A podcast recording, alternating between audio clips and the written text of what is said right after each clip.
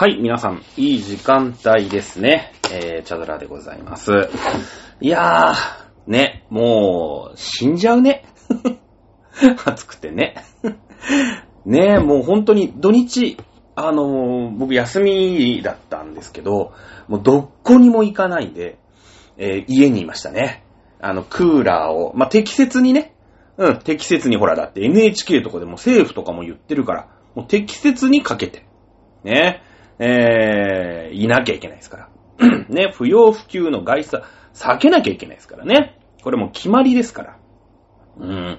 いや、もうさ、その、おじさんだから、その、ね、命に関わるじゃん。特に俺なんてその、やっぱ血圧も高いし、なんていうの？そう、健康体じゃないじゃん。ぶっちゃけね。うん、健康体じゃないじゃないですか。どっちかっていうと病的な個体じゃないですか。ね？で、こう、暑いのに弱いよね、きっとね。デブダメだよね。うん。っていうことで、あの、家にいなきゃね、いけない、その、なんだろうね、守られるべき存在ですよね。違うな。守、自分で守っていかざるを得ない存在ですよね。うん。ということで、あの、おうち時間をね、やっぱ充実していかなくちゃいけないじゃないですか。まあそのコロナじゃないけど、その、あの時もそうだよね。もう3年、4年ぐらい前か ?2020 年だよね、あれ。のの、もうお店も何にもやってないし、ね、出かけるやつは悪だみたいな。石田純一が沖縄にゴルフに行っただけでめちゃくちゃ叩かれるみたいなね。で、ちょっと熱っぽいのに、なんか長野かなんかに、こう、高速バスで帰った、ね、えー人がいて、その、なんかもう、本名とかさ、ね、その出身地とか、会社とかまでもう2チャンネルとかに5チャンネルか、さらされちゃってね、もう本当に、もう未知の病原菌を、まああの時は未知だったからしょうがないんだけど、未知の病原菌を撒き散らした、みたいなさ、ね、もしかしたら帰る理由があったのかもしれないじゃない。おばあちゃんが既得とかさ、ね、そういうのだってあるし、その、明確なね、そういう決まり事ってのはないし、その、なんていうの？だって新幹線は動いてたわけだから、ね、その、新幹線で仕事でもうどうしても行かない、俺が行かなきゃいけないからっていう人とかもいるわけでしょ？だってその、うん、ただ政治家とかさ、ね、地元の講演会の会長さんとね、会わなきゃいけないって言ったら、まあ、帰るわけじゃないですか。その、ね、移動しちゃいけないって言うんだったらもう高速道路も全部封鎖しなきゃいけないし、うーん、なんだろう。ね、あの新幹線も全部止めなきゃいけないわけで、もう動いてるわけだから、金払えば乗れるわけだからね。いや、高速バスだってそうですよ。いかにこう密閉された空間で危ねえとはいえですよ。乗る人いるわけですから。ね。えー、そんな時代でしたから、それ以来のね、おうち時間を充実ね、させないといけないじゃないですか。もうずっと家にいるわけですから、暑いですから。もうほんと10時前か5時以降じゃないと、外出ないですからね、僕もね。うん。今日も日曜日でしたけど、まあちょっと会社に、そのメールっていうんですか、その、物理的なメールね。あの、インターネットのメールだったら家から別に飛ばせば、ね、会社のパソコン、あの、貸与されてますから、あの、送ればいいんですけど、こう物理的にね、えー書類を出さなくちゃいけないとか、なんか交通費の申請、ね、交通費の申請を今、今時ね、あの、ネットでできないことが問題なんですけど、弊社は、あの、一応ほら、あの、レシートをね、添付して送んなきゃいけないとか、まあ、いろいろあるじゃないですか。ね。で、そのメールを、まあ、近くのお店に出しに行かなくちゃいけなくて、えそれがね、10時前。もうそれでも暑かったけどね。チャリこいだら汗ばみましたけど、で、えー、や、で、その時にいっぱい買い出し、買い物して帰ってきて、もう一日中家に引きこもってるっていうね、えー感じですよ。今日はね、えーホームベーカリー、うちにあるのね、ホームベーカリーがうちにあるから、朝から朝8時半ぐらいに、えー焼きたてパンのね、食パンが、あの焼き上がるように設定をしておいて、ね、設定しておいて、焼きたてパンをね、えー、焼きたてパンなんだよ。ふわふわなんだよ。ふわふわなんだけど、それを、えー、ホットサンドにするっていう、まあ、贅沢なんだか贅沢じゃないんだかよくわかんないご飯を、ね、えー食べました。僕、ホットサンドがとにかく好きで、うん。あの、トーストじゃないんだよね。なんかホットサンドって、あの、昔ね、高校生の時に、僕が大高校にね、まあ、あの、通ってたんですけど、一応。一応高校には通ってたんですけど、まあ大学にも通ってるんですけどね。えー、たこ焼きパパさんっていう、まあ、こう、地元の、本当に田舎のね、僕は静岡県の、えー、韮山町という、ね、えー、本当にもう、町民が何人し、何、何千人もいないよね、多分。ぐらいの、千人いるかなぐらいの、なんかすごい偏僻な、いちご畑しかない、いちごのビニールハウスしかないようなところに学校が あって、えー、だからそのお店とかもないのよ。本当になんか街道に行かないと、街道っていう言い方もすごい、なんかね、田舎なんだけど、あの、駅の向こうのその国道に行かないと、えー、セブンイレブンすらない。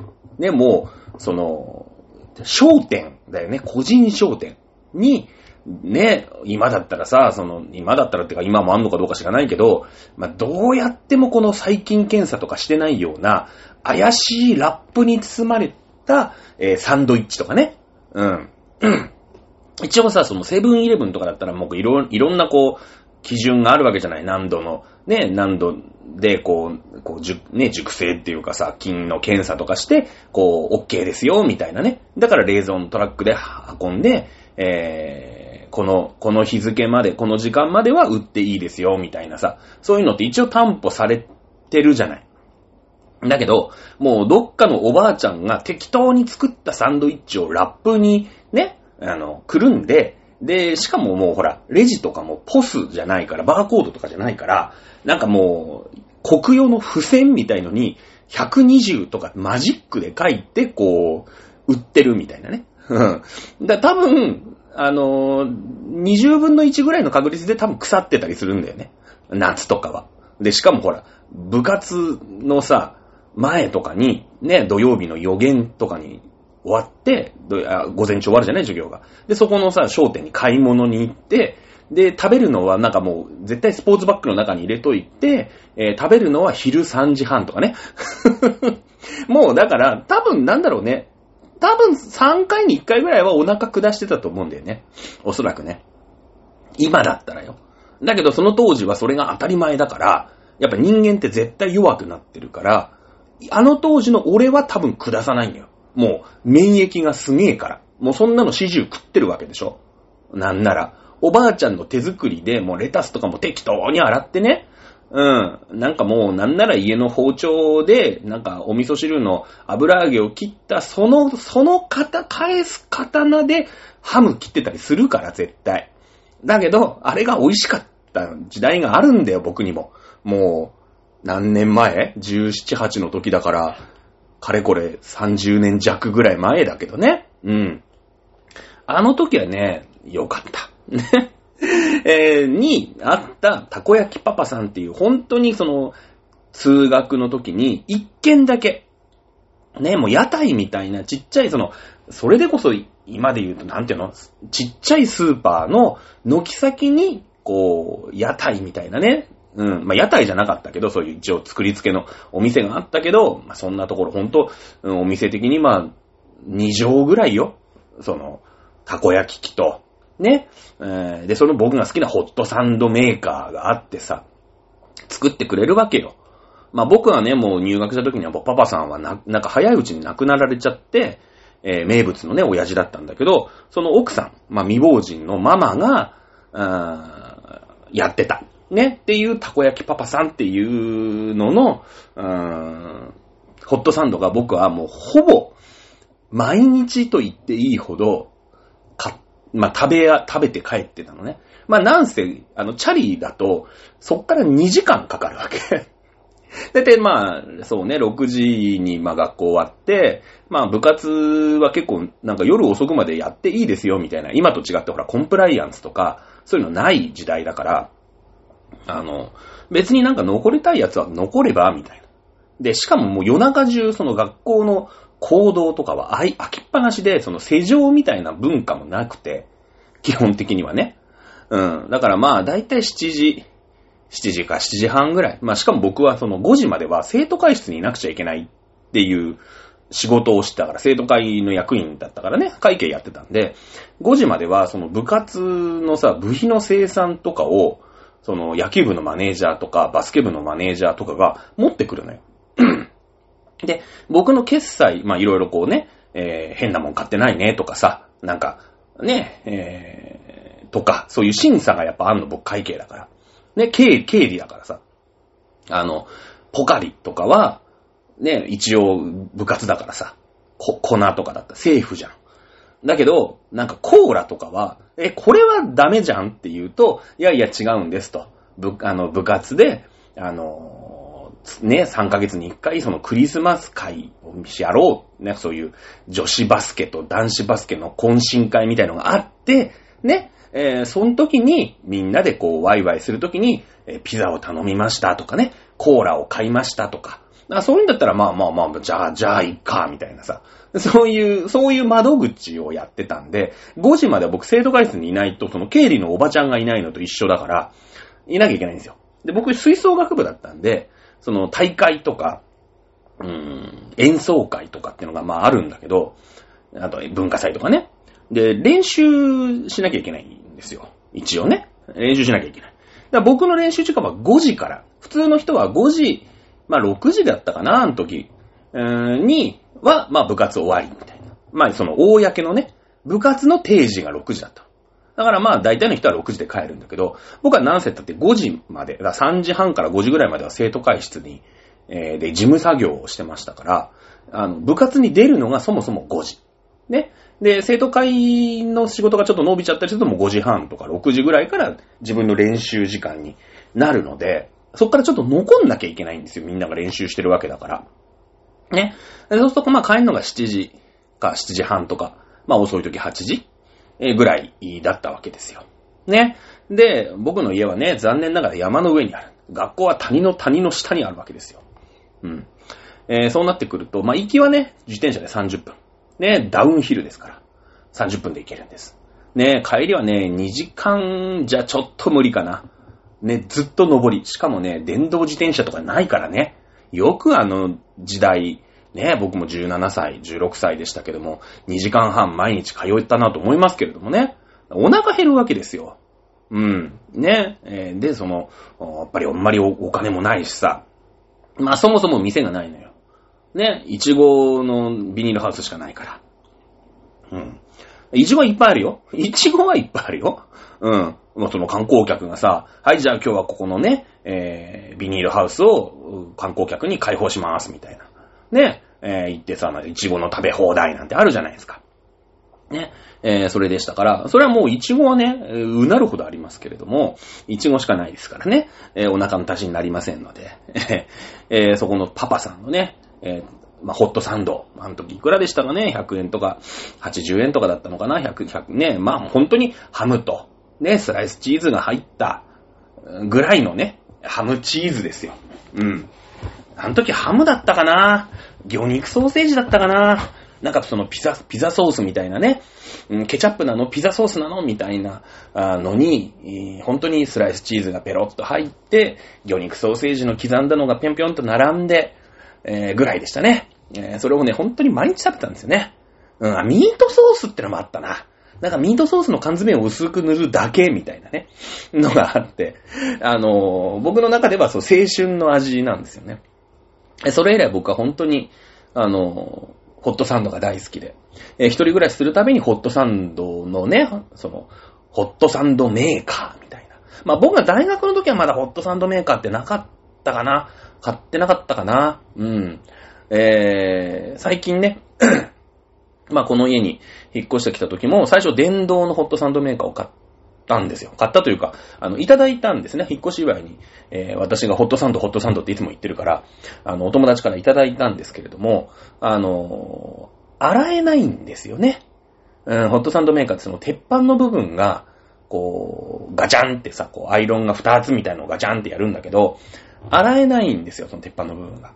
で、そしたら、そのワッフルみたいな、ちょっとこう、お砂糖が入ったような、うーん、生地を、あの、ホットサンドメーカーでね、こう、ワッフル、個人ワッフルみたいなさ、なんか、ハンドメイドワッフルか、みたいな感じにしたときに、あの、ちょっと汚れちゃって焦げちゃうし。で、それがね、なんか、あんま良くなくて。で、結局壊れちゃって全然温度が上がんなくなっちゃう。多分なんかその焦げとかがショートしちゃうんだろうね、きっとね。うん。で、えー、そのホットサンドはまあ処分して。で、その後ね、あの、ほら、一人キャンプみたいなのが流行ってるじゃない、今。ね、広島ぼっちキャンプみたいな。ああいうキャンプブームの時に、その外で焚き火で使えるみたいな。ホットサンドのそのフライパンをガッチャンって二つにやるみたいなのが、結構安くなんか売ってたのよ、その、うん、アウトドアショップみたいなところに。で、これいいなと思って買って、今うちに、うちはガス火なんでね、あの IH じゃないですから、あの、その焚き火用のやつでも全然普通にガスで上でさ、えー、いい塩梅にこう、ホットサンドできるんですよ。ね、えー、今日はね、その、思い出の、ね、味、ホットサンドをね、えー、朝から、ね、えー、なんなら昼ご飯と夜ご飯がホットサンドだからね、今日ね。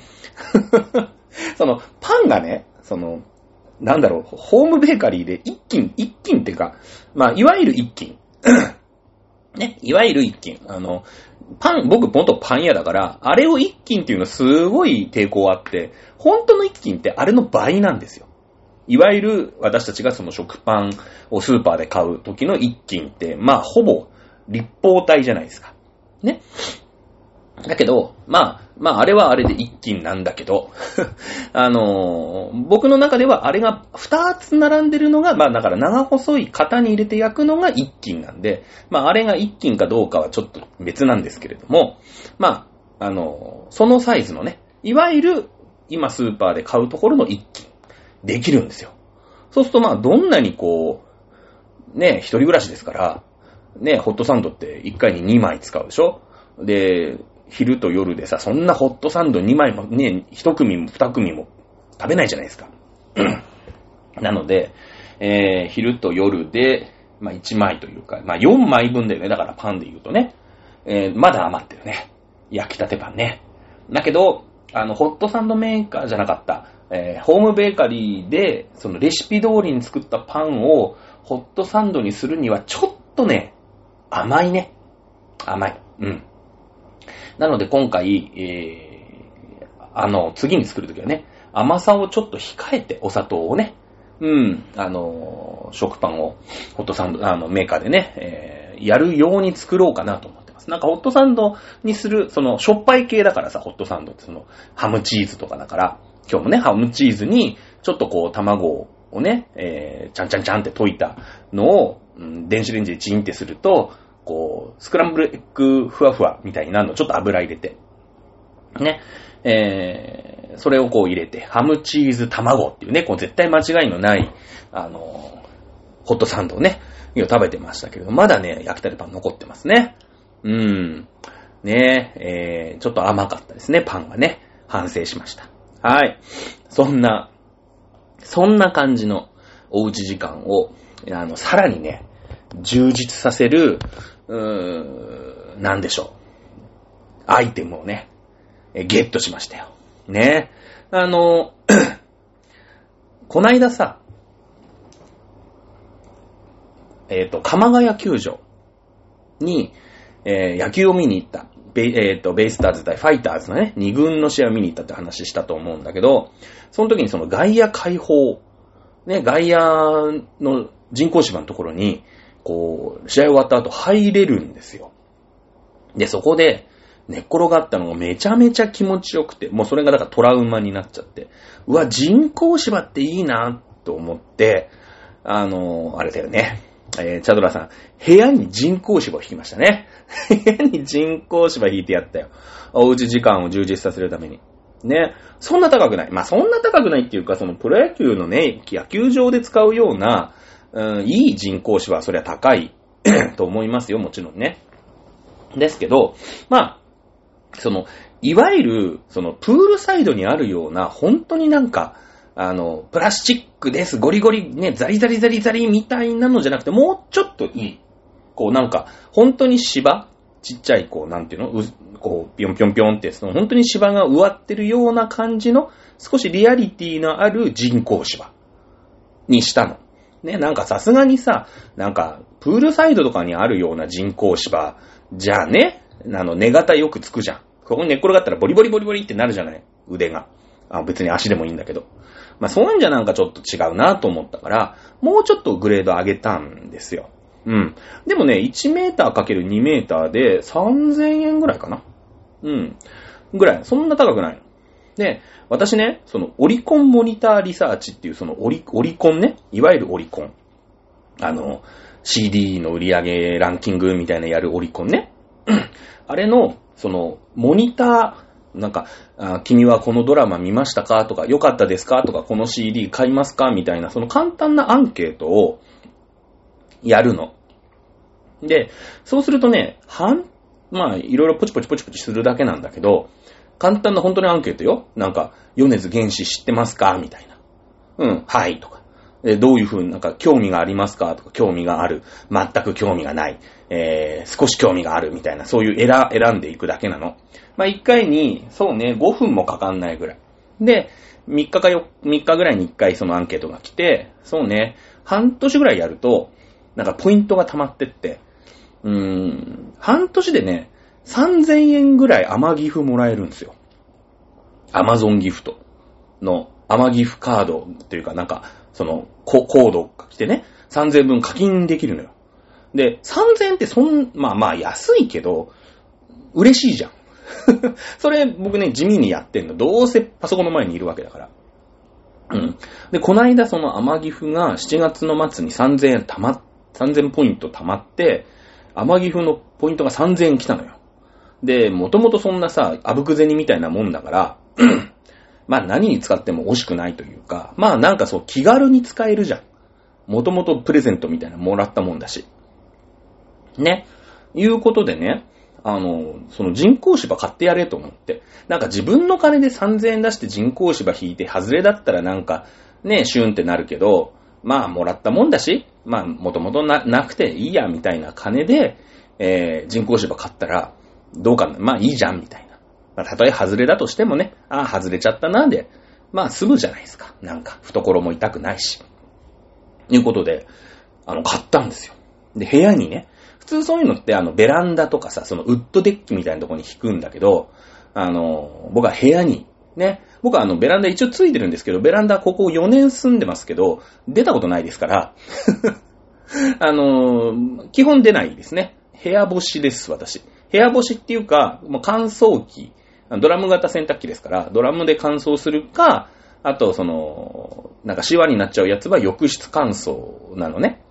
だから、ベランダ5年間、ほぼもう、もうあと3ヶ月ぐらいで5年になるんだけど、この家来て。えー、1回も出たことない ですね。はい。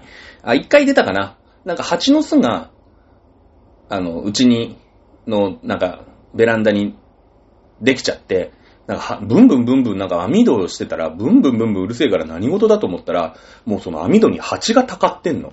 マジかと思って、でもその時はもうさ、網戸開けたら家に蜂入ってくるから絶対開けられないから、網戸越しにそのジャーってね、そのスプレーしたら、まあとりあえず蜂がバタバタバタバタ死んでって、ね、で、まあ次の日とか次の次の日におっかなびっくりなんでこんなうちにね、蜂が来るんだと思ったら、あのー、蜂の巣がベランダにあり、ね、でそこにもシューって、まあもう誰もいなかったんだけど、蜂くんがいなかったんだけど、まあ一応ね、シューってしてそれをポロって取って、その時に一瞬出たぐらいだね。うん。ね。えー、いうぐらいなんですけど、部屋にね、人工芝引きましたよ。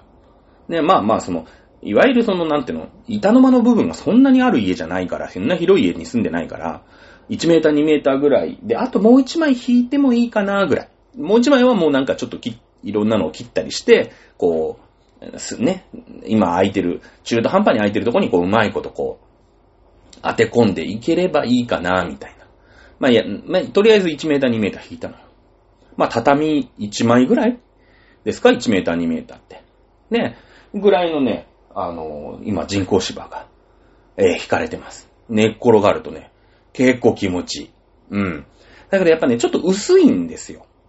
人工芝自体がね。そクッションはないから、もともと板の間の上にその人工芝のなんかシートをペーって引いてるだけだから、やっぱちょっとなんか板の間感があるんで、その、ほら、クッション、なんていうの？クッション的なカーペットみたいなのあるじゃない。よくなんか、ここ、この、中では子供遊んでいいですよみたいなの、なんか、あるじゃない。よく赤ちゃん本舗とかに売ってんじゃん。ね。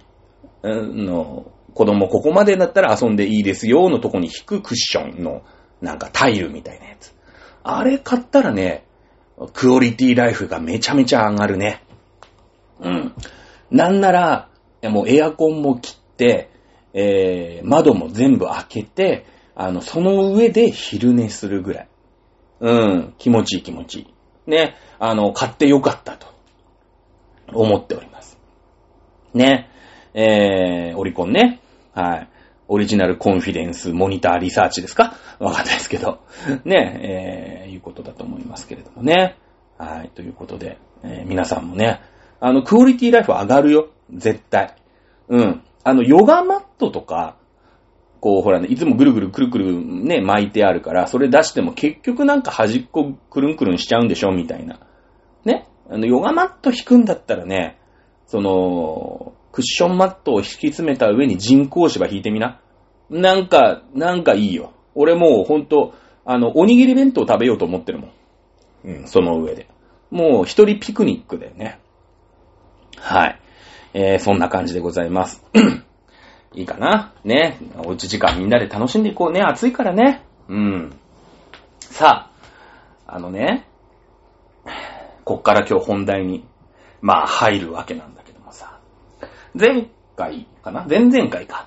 メールもらったじゃん。で、えー、ベルサイユのバラのお話がメールにあってさ、あの、ベルバラやりますね。なんか、時間があったらやろうかななんて思ってます。なんて、言ったじゃん。まあ、その後ほら、あのー、ウクライナとね、えー、クリミアとロシアの歴史がまだ終わってなかったから、前回はそれで一応完結させて、今日から新シリーズなんですよ。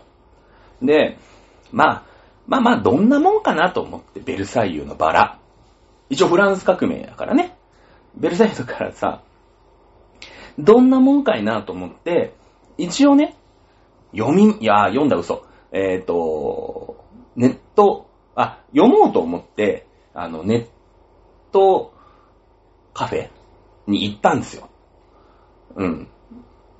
で、そしたら、意外にね、関数あったんだよね、ベルバラの。で、俺目が悪いから、もう、なんていうの、ちっちゃい字読みたくないの。で、あこれ、これ全巻読むのきついなと思ってたら、その、な、なんだ、フルだったかな？なんか Unext だったかな？わかんないんだけど、あ、マプラだったかな？そのネネットカフェってさ、その、動画見放題みたいのあるじゃん、もう。装備されてんじゃん。でそこにアニメのベルサイユのバラがあったのよ。で、あ、アニメだったら、まあ見やすいし、その、なんていうの、ずーっと続かないじゃん。30分で絶対終わるから、すげえ見やすいなと思って。で、ネットだから、その、1.2倍再生みたいなね、こととかも結構できるじゃん。だから、あ、これいいやと思って、ベルサイユのバラ編をね、今日からスタートしようって思ってて、まだ全部、全、全話っていうのか、はさすがに見れてないの。あれね、結構あんだよね。70話とか80話ぐらいあるんだよね、アニメで。だから、あの、全部はさすがにまだ見れてなくて、前半戦のね、7、8話ぐらいまでしか見てない。ね、そんな1、1日も2日もこもってないですからね。仕事終わりにちょろっと寄ったぐらいだから、ものの試しにね、どんなもんかいなと思って。したらね、あれだね。池田、池田、なんだっけな。池田り、りおこって言ったっけな。池田りおこ先生ね。あれは名作だね。ベルサイユのバラは。いや、全部読んでない。まだだから、その、実はこの、うーん、第何話のこのシーンは、ね、最後多分、フランス革命で、こう、終わっていくんだろうけど、なんか伏線はここにあったのか、みたいなのは実は分かってない。ね、実は分かってないよ。で、まだ私も、その、ベルサイユのバラは、なんとなくは知ってる、そりゃ。あんだけの名作なんだから。うん。だけどその、ガンダムちょっと知ってますよ、みたいな。ね、親父にもぶたれたことがなくて、アムロは行きますだし、ね、通常の3倍は赤だし、赤だったら絶対通常の3倍だし、親父にもぶたれたことないわけじゃないですか。でそういうこう断片的なアンドレがいて、オスカルがいて、ね、マリー・アントワネットがいて、なんかさ、そういう、こう、実は女の子なんだけど、男性として育てられた、あオスカル？うん。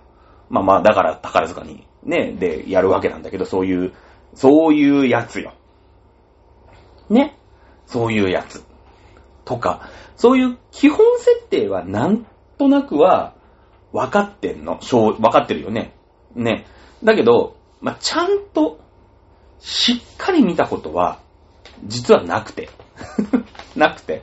今回結構真面目にちゃんと見た。じゃあ名作だね、あれは。あれは名作だよ。で、まだね、その、最初の何話だから、その時代背景を説明しますみたいな。だっていきなりさ、日本のね、うん、まあ何時にやってたのかちょっと私はその時代生きてないからわかんないんだけど、まあでも昔だから当然、そのアニメがいい時間にやってたじゃない。今はほら結構深夜とかにやってるんだけど、昔ってさ、ドラゴンボールも7時とかからやってたとかね、いい時間に絶対ベルサイユのバラやってたはずなんですよ。で、こういきなりフランス革命の話って言って、しかも子供向けだからさ、ね、子供向け、大人、まあもちろんそれはフランス革命のことをもうね、えー、学び屋で勉強した人が、うん、も楽しめるよ、当然。もっと楽しめると思うよ。だけど大半は、あれ、マーガレット、マーガレットだったかな？うん、かなんかだから、子供向けじゃん。基本。そのフランス革命なんて分かってないわけ。子供は。うん。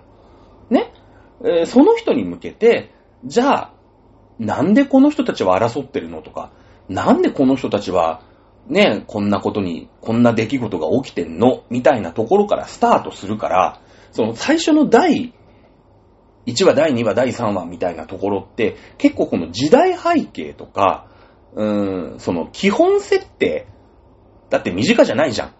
ね、1970年とか60年代後半だよね、あれ。あの、79年かな確かって書いてあったような気がしたんだけど、79年に、ね、えー、フランス革命の、こう、なんて言うんですか？物語が始まるわけでしょ？子供向けに。だから、こう、最初のうちは、すごいこう、基本設定をこうして、こういう場面なんですよ、みたいな。ね？いうのが結構続くんですよ。そりゃそうだよね。わかんないじゃないですか。で、えー、何話か見ました。まあ、全部見てないです。思ったね。これは、お茶戸塾でね、やってもいいんじゃないかと。思ったんだけど、同時に、これやったら3ヶ月ぐらい平気でかかるぞと。いうのも正直思いました。で、今ちょっと迷ってんのね。だけど今週は、そのぐらいしか準備ができてないから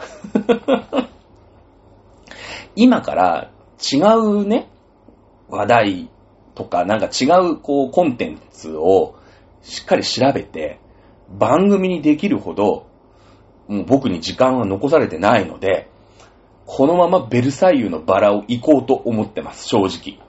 だけど、正直言って、本当に1回とか2回で終わる気がしない。で、そのぐらいよくできてる。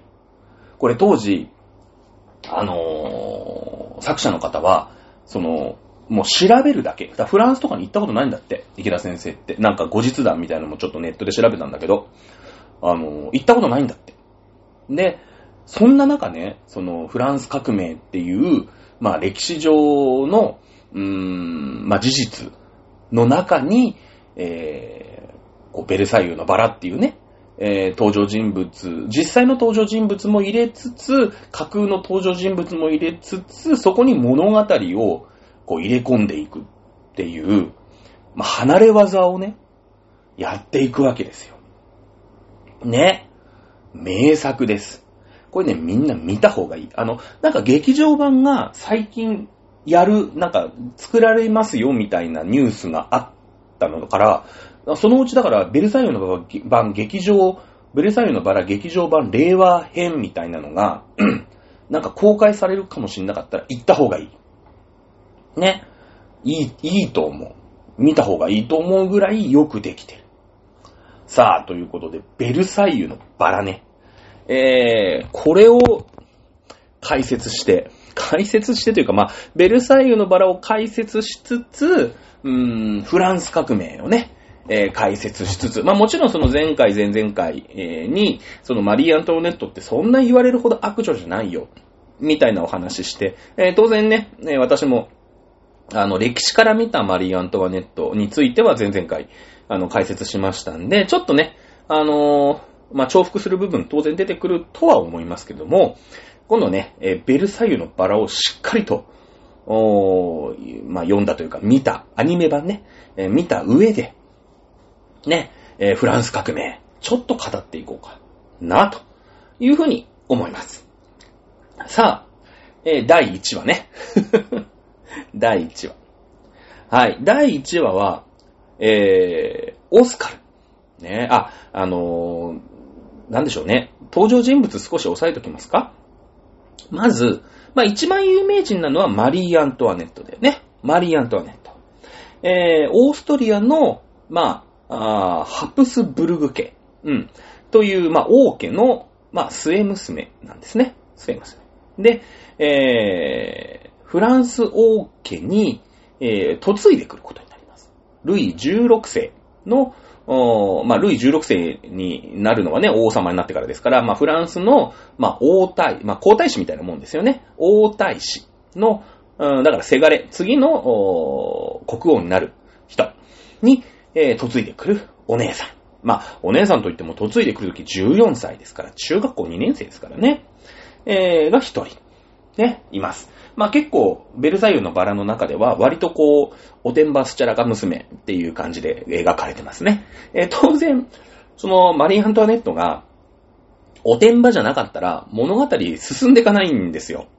ね、その、うーん、本当にさ、なんだろう、うーんわかんないけど、佳子様とかさ、眞子様みたいにさ、なんか、ね、こう、ニコってして、こう手だけ振ってるみたいなさ、ね、あの、天皇家にもいるじゃないですか、お姉様たちがいっぱい。ね、えーああいう子だったら、いや、物語にならないよね。ベルサイユのバラが。もう、本当に王女として政略結婚させられて、だけど、うまいこと、その、ハプスブルグ家から、まあ、フランスのブルボン王朝、ね、えーライバルですよ、はっきり言ったら。うん。ここに行って、えーなん、ね、いや、いろんなことはあるんだけども、我慢に我慢を重ねて、えーフランス、ルイ16世の王女として、まっとうに過ごして、生きてしまったら、ね、えー物語にならないですよね。オスカルとも普通の中で終わるよね。フェルゼンって、まあ、後で説明するんだけどさ、えーやつも出てきて、その、フィン、フィンランドって言ったかな？フィンランドかなんかの、まあ、貴族のね、えーやつが、フランスにこう、留学して、ねフィンランドって言ったらもうだって、ね、あれじゃないですか。めちゃめちゃ田田舎っていうか、やっぱ、中心地ではないよね。うん。えーですので、えーフランスに留学してる、こう、フェルゼンってやつに恋をしちゃうとかね。えーそういうのは、まあ、で、起きないから、割とこう、おてんばすちゃらか娘っていう感じ。ね。それからさっき言った、オスカルっていうね、やつがいて。オスカルはこのマリー・アントワネットに仕える、えー、近衛兵。ね。えー、だから、マリー・アントワネットの警備全般の警備、警備長。ね。ですよ。近衛兵の近衛兵、近衛隊長だね。うん、オスカル。で、実はこのオスカルってのは近衛隊長で、その、マリー・アントワネットを守るんだけど、実は女子みたいなね。まあ、ここはもちろん、うーん、創作だと思いますよ。ね、えー女子なのに男と偽って、えー、近衛隊長になるなんてことはまず、ね、当時の、うん、中ではないでしょうから。まあ、ここはね、もちろん、うん創作だと思います。まあ、オスカルがね、実は女子だよっていうとこになんないと、まあ、これも物語がね、えー転がっていかないですよね。はい。えーそれから、アンドレ。ね出てきます。アンドレっていうのは、このオスカルっていうのがさ、まあ女の子なんだけど、まあもちろん近衛隊長に、うーん、なる。まあゆくゆく近衛隊長、マリー・アントワネットって王妃だからね。うん。王妃。ね、えー、政略結婚の王妃だから、うーん、そこの近衛隊長、もう守るわけでしょってことはさ、このオスカル君ってのはさ、オスカルちゃんってのはさ、いいとこの子なわけよ。ねだってそうじゃん。ねえ王妃だよ。だって、王妃の近衛隊長を任される家柄の貴族ったらもう超名門。ね。優秀ある、なんか、まあ、ジャルシュ家って言うんだけど、まあ、オスカルはね。えー、そこの、まあ、家の娘がオスカルなんだよね。で、そこはね、娘しか生まれないんですよ。やっぱ昔ってほら、男尊女卑だったりするじゃない？まあ日本だって江戸時代とかさ、戦国時代だってそうだよね。世継ぎが生まれないと、やっぱがっかりしちゃうじゃん。なんか。ね。あの、姫、姫が生まれちゃったって言うとなんかもう奥さんのね、方は申し訳ございませんっていうような時代。まあとにかく世継ぎが欲しいみたいな。まあそういう時代だから、これはまあ1700年あるあるなんだろうね。うん。やっぱその時代も男の子じゃん、男の子がとにかく欲しかったんですよ。だけど、えー、4人お姉ちゃんいるのかな確か。だけど、だからみんな女なんだよ。で、末っ子で、やっとね、奥さんが妊娠して、えー、子供が生まれました。ってなったら、また女かいっていうことになり、で、やっぱ奥さんのね、年齢とかもあるだろうから、もうちょっと子供厳しいよね、みたいな話になって、えー、よし、じゃあ、この、ね、えー、この生まれてきた子はオスカル、ね、いう名前にして、男の子として育てようっていう、もうとんでも設定なわけよ。だってそのお父さんとしてはさ、優勝正しいこの貴族のね、家が、お取り潰しになっちゃうじゃない。その、娘ばっかりで、娘はいろんなところに嫁いでっちゃうからね。あの、男がいなかったら自分の次の世代がいないから。ね。ほら、全部世襲だからさ、当時は。ね。じゃあ男として育てよう、みたいな。で、そこはやっぱいいとこの子だから、いいとこのね、家だから、そのアンドレってやつは、ね、えー、幼い頃に、ご両親、アンドレ君の、アンドレ君は男なんですよ。もう100%男。男として生まれて男として生きてる普通の男。ね。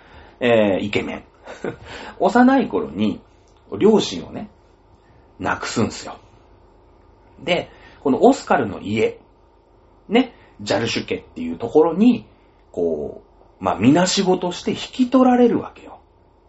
うん。ね。えー、なので、このオスカルとアンドレっていうのは、友達であり、幼馴染であり、みたいな。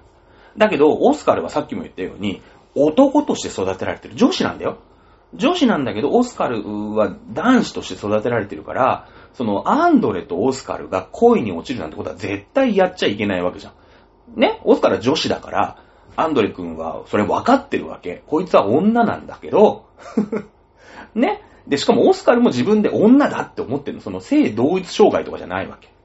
私は女だからって言ってんだけど、もう周りがさ、お前は男子だから、その騎士隊長を継ぐね、いいとこの貴族の家系の後取りになるんだみたいになっから、まあ、しょうがねえからやるけど、ね、男として育つけど、私女だからねっていう。でもそれをなんか周りに言っちゃいけないみたいなさ。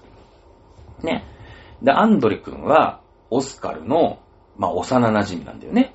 だからなんか男兄弟として育てられてるんだけど、男兄弟というか男の子同士の幼馴染として接するんだけど、実はオスカル君女子知ってますよ、みたいな。ねなんか、あれだよね。あの、サンデーな感じするよね。あの、男子、男子向け漫画で言うとサンデーの匂いがプンプンするよね。そういう設定ってね。うん。だいたいこの3人かな。あとフェルゼンってやつがいて、えー、スウェーデンか。スウェーデンだね。フィンランドじゃないね。えー、スウェーデンの貴族。ね。でもスウェーデンが、うーん、そうだよね。フィンランド遠すぎるもんね、ちょっとね。スウェーデンですね。えー、スウェーデンの貴族なんだけど、このこの子もいいとこの子なんだけど、フランスの留学中に、えー、まあ、フランスがね、やっぱり、ヨーロッパの中心地だから、ね、やっぱ学問とかさ、そういう貴族の文化とかっていうのはやっぱ洗練されてるよね。スウェーデンってやっぱ片田舎だからね。で、フランスに留学して、やっぱ貴族としてこう、ね、そういう社交界みたいなのを勉強してきなさいっていうことで、フランスに留学するんですよ。結構こいつは出てくるの遅いんだけどね。あの、で、そのフランス留学中に、オスカルとか、アントワネットとか、ね、えー、この辺と、まあ、出会ってきて、こいつは一悶着を起こす。っていう、この、あの、物語中盤戦に出てきて引っ掛け回すっていうね。これはフェルゼンですね。フェルゼン。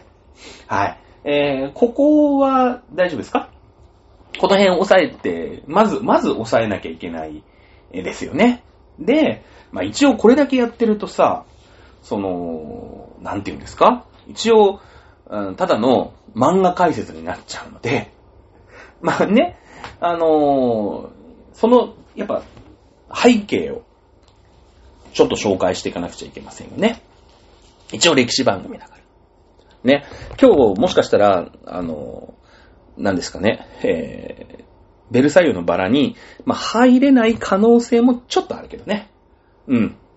もともとね、その、まあ、これ前々回も言ったと思うんだけど、ブルボン王朝、まあ、フランス王家だよね。と、ハプスブルグ家。まあ、これがだからオーストリア、うん、えー、の王家。とは、まあ、敵対関係というか、まあ、ライバル関係。こう敵対関係とライバル関係の違いって、私は今明らかに違うつもりでいたんだけど、この、なんか同志でありライバルみたいな感じ？その、ぶっ潰しはしないよ。だけども勢力争いはするよ、みたいなイメージなのよ。やっぱ王家と王家だから、それなりにお互いにリスペクトを、こう、持って接してるのね。だから、そのブルボン王朝をハプスブルグ家が潰しはしないよ。ね？うん、だからハプスブルグ家のブルボン王朝を潰しはしない。だってほら、もうそれこそ政略結婚ね、マリアンタンテもそうだけど、やっぱ、こう、貴族同士だから、やっぱ誰それのおじさんは、こっちの王家の、なんか後取りですみたいな、そういうことが全然あるのよ。だけど、あいつには負けたくない。あいつにマウント取られたくないよねって両方で思ってるわけよ。そういうイメージ。ね。敵対っていうか、こう、ライバル視みたいな。ね。だから自分よりもあいつらの方が、なんか、マウント取ってくる、そのヨーロッパの中において、マウント取ってくるのはもう腹が立ってしょうがない。で特にフランスなんてのは、その、やっぱ名門だから、ね。その、ハプスブルグ家なんかに負けたくないみたいなのが結構あるのよ。うん。ね。で、しかも、このハプスブルグ家って私何回もこの番組で言ってるんだけど、その時にね、ハプスブルグ家が分家をして、こう、スペインの話するとき、無敵艦隊の時もハプスブルク家の話したじゃん。ね。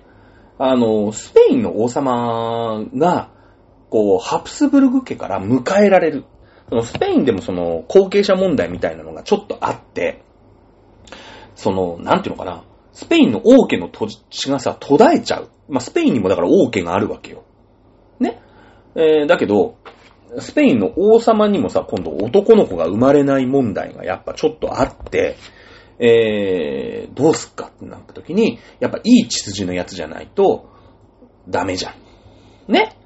それなりの、なんかその辺でさ、拾ってきた子供をさ、王様になんてできないから、じゃあ、その、うん、オーストリアのハプスブルグ家から、で、えー、王様を迎えよう。っていうことを言い出すわけ。これがまあ16世紀だから、まあ、マリー・アントワネットが生まれるも100年とか、そんぐらい前。ね。で、そうすると、ハプスブルク家がスペインにもできるわけ。カルロスっていうね、えー、スペインの王様になっちゃうわけよ。分家して。で、そうするとさ、スペインのハプスブルク家と、うーん、オーストリアのハプスブルク家。だからまあ、遠い親戚みたいなことになるじゃん。うん。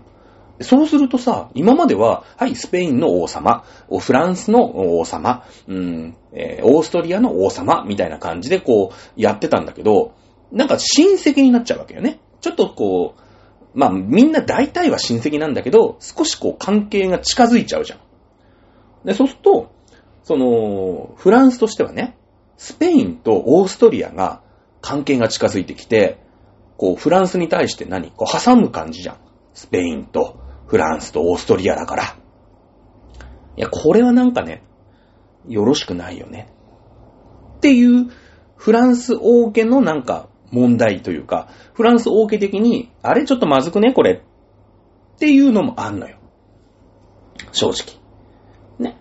で、その、オーストリアはオーストリアで、その、ほら、宗教改革とかが当時あってさ、ハプスブルグ家ってのはほら、ゴリゴリハプスブルグ家はさ、ゴリゴリカトリックでしょ？で、その信仰のこのプロテスタントだよね。うん。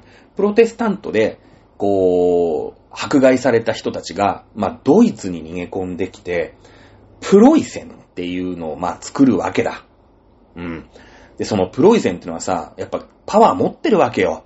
ね、今までの古いしきたりとかもない。ね、カトリックじゃなくてプロテスタントで、やっぱ人もさ、やっぱ生き生きしてるわけですよ。はっきり言って。で、今までのね、その王家とかおかしいじゃねえかみたいなそういう、こう、反骨心みたいなのがやっぱあるからパワー持ってんのよ。で、この、まあ、そのプロイセンっていう、うーまあ、神聖ローマ帝国のある一つの地域、まあ、江戸時代の薩摩藩みたいな感じよ。なんか薩摩藩だけ言うこと聞かねえな、みたいな時あるじゃん。ね。まあ、ドイツはドイツでその神聖ローマ帝国っていう国なんだけど、そこの一部分に、は、えっ、ー、と、プロイセンっていう地域がまああって、そこがまあブイブイ言わしてくるわけよ。ね。あんまりこう手出しが、まあできなくなっちゃって、で、神聖ローマ帝国は神聖ローマ帝国で、今度また世継ぎが生まれないのよ。男子に恵まれない。で、マリア・テレジア。マリア・テレジア、はい、出てきたよ。マリア・テレジアってのは、あマリー・アントワネットの母ちゃん。ね。あの、神聖、まあ、マリア・テレジアだから、神聖、えー、ローマ帝国の、うーん、まあ、末っ子になるのかな？確か。えー、と、マリア・テレジアを、その、ハプスブルグ家にハプスブルクの後継ぎになれないじゃん。マリア・テレジアって女性なんだから。だけど男子がめ生まれないもんだから、まあ、しょうがない。マリア・テレジアを、まあ、この、なんでしょうね。えー、と、オーストリア・ハプスブルグ家の後取りにしたいんだけど、ね、前例はないけどね。うん。いうふうにしようとしたわけよ。はい。まあ、この神聖ローマ帝国っていうのと、ハプスブルグ家っていうのがいろいろ出てくるから、まあ、おかしな話になるんだけど、ハプスブルグ家っていうのは、これはあの、うーんと、血筋の話だからね。で、神聖ローマ帝国ってのは国よ。うん。ね。えー、いうので、ちょっと理解していただきたい。まあ、あ神聖ローマ帝国を治めてるのがハプスブルグ家みたいなこと。ね。えー、フランス王国を治めてるのがブルボン家みたいなことね。うん。で、やっぱさ、ほら、あのー、ハプスブルク家ってのは名門じゃん。昔からの貴族連中だから、そういう、なんていうの？こう、イレギュラー許さないんですよ。で、他の貴族連中も、いや、そんなことダメだよ。だって男子じゃないじゃん。って言って、こう、OK 出さないの。だけど、それは神聖ローマ帝国としても、その神聖ローマ帝国を治めてるハプスブルグ家が後継ぎがいないとかになると、ちょっとやばいじゃないですか。だからちょっと頼みます、お願いしますつって。ちょっととりあえずのところはマリア・テレジアさんを、あのー、ハプスブルグ家継がしてもらっていいですか？って言って、こう、フランスにね、ちょっと譲歩するのよ。いや、まあまあ、じゃあ、じゃあいいけど、そのマリア・テレジアさんだっけ？一応何、女性なんだけど、いやいや、今回だけだよつって。いやいや、でも今回だけだけど、なんか、それを私も認めてあげるから、なんか譲ってって フランスも言ってくるわけよ。そういう、やっぱマウントの取り合いだから、王家って。ね。その向こうがピンチになったなと思ったら、ちょっとそれに応じて、こう、向こうにマウント取ってやろうっていうことに、まあ、なるわけじゃないですか。ね。で、まあ、ハプスブルグ家は、その、まあ、結局ね、マリア・テレジャーは、あの、ハプスブルク家は継ぐんだけど、えー、神聖ローマ帝国、神聖ローマ帝国の皇帝にはまあならなかったんだけどね。そこは許さなかったんだけど、まあ、あの、ハプスブルク家は、まあ、継いでもいいですよ、というところで、こう、フランスと折り合いをつけたわけですよ。うん。で、そこのお嬢さん。だここでさ、そのフランスと、ハプスブ、フランスのブルボン王女とハプスブルク家仲悪くなんじゃん。何あいつらなんか、うちに足元見やがって、みたいなさ、舐めてんのかよってね、思うわけよ。ね？で、その、マリア・テレジアは、まあ、皇帝になるのはちょっとダメだ。さすがになんか反発が大きいって言って、皇帝にはならないんだけど、まあ、皇帝はね、えー、その旦那様を適当につけて、実は政治はマリア・テレジアがやってるみたいな。そんな状態。ね？で、その時の、えー、ブルボン王朝フランスはルイ15世、ね、えー、の、わさ、しめしめって思うわけよ。マウント取りたいじゃん。ハプスブルク家を弱体させるため、弱体化させるため、ハプスブルク家がお家騒動でバタバタしてるから、ね、えー、ちょっと戦争でもね、まあ、もうま、まともな全面戦争じゃないんだよ。ちょっとした小競り合いみたいなとこで、その領地をかすめ取ったりとか、ちょっとしてるんですよ。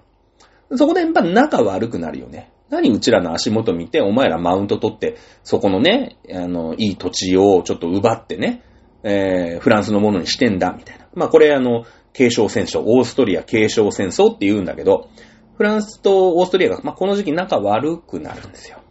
ね。えー、その、マリア・テレジア、だから、マリー・アントワネットの母ちゃんの時代。ね。母ちゃんがほぼほぼ皇帝をやってた時代。ね。えー、その時に生まれたのがマリー・アントワネットです。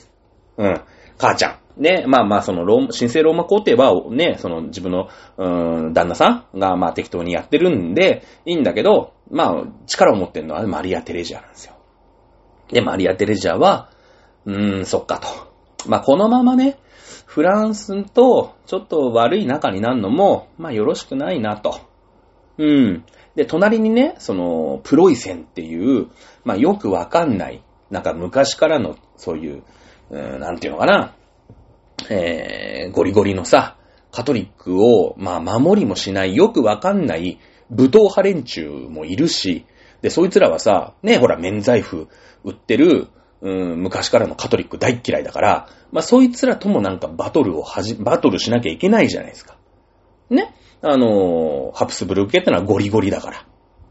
ゴリゴリカトリックだから。で、そいつらもちょいちょいなんかやってくるから、もうめんどくせえから、ちょっとフランスと戦争は、まあ、やめようと。ね。えー、フランスは手打ちにして、このプロ、プロイセンってのにちょっとね、えー、注目していかなくちゃいけねえなってなって、んじゃあフランスと仲良くしようと、いうことになるわけですよ。で、ルイ15世とはもう仲良くできないよね。自分とこ攻めてきて、えー、領土、領土かすめ取ってるような、あ原国を。だ、しょうがない。ルイ16世に着目するんですね。ルイ16世とは仲良くなっておきたい。ね。もうルイ15世もあと、そんなにないと。うん。ね。ルイ15世と仲良くなるのは難しいよね。大変。あっちもほら、もうバトってっから。うん。だ子供と仲良くしようっていうことになりまして、マリア・テレジさん、マリア・テレジアさんね、マリア・アンドワネットのお母さんですけれども、うん、自分の、娘を、えー、マリア・アントワネットを、ルイ16世の嫁はんにしようというふうに考えるわけですよ。ね。えー、そこで、マリー・アントワネットは、オーストリアからフランスに、まあ、嫁いでいくという、このバック背景ね。えー、ここをちょっと押さえていきたい。うん。今日はね、えー、はっきり言って、えー、登場人物の経歴、それからマリー・アントワネットがオーストリアから、えー、フランスの王家に、えー、嫁いだ理由、この背景だけで終わってしまいました。まだ1話始まってません。ね。えー、次回からね、えー、私もだからいろんなね、あの、その、漫画喫茶に行きながら、え、ちょいちょいね、え勉強しつつ、え次回、ね、えマリー・アントワネットの、まあ、腰入れだよね。ルイ16世、えまあ、ルイ16世になるね、まだ、お、お、大、大大地だけどね、えそこに嫁ぐときに、このオースカル、そしてアンドレ、マリー・アントワネット、ね、えこの3人の、まあ、あ物語が、まあ、スタートしていくわけですよ。えー、この辺ね、えー、しっかり来週から解説していこうと思います。今日はね、えー、第0話、エピソード0というところで、ベルサイユのバラ、エピソード0ということでですね、えー、その、うん、嫁ぐ背景をね、えー、説明していきました。さあ、次回からベルサイユのバラ本編に入っていくんですけど、何話で終わるかね。まあ、いろんなとこはしょりながらね、えー、解説していきたいなと、はい、思っております。今週は以上でございます。じゃあ、来週から、まあね、またなんか、えー、ロシアでいきなり戦争が終わったとかさ、そういうことがない限りはね、えー、ベルサイユのバラで、えー、しばらくね、えー、食っていこうと思っております。ということで、また来週お楽しみください。今週は以上です。また来週お楽しみください。さよなら。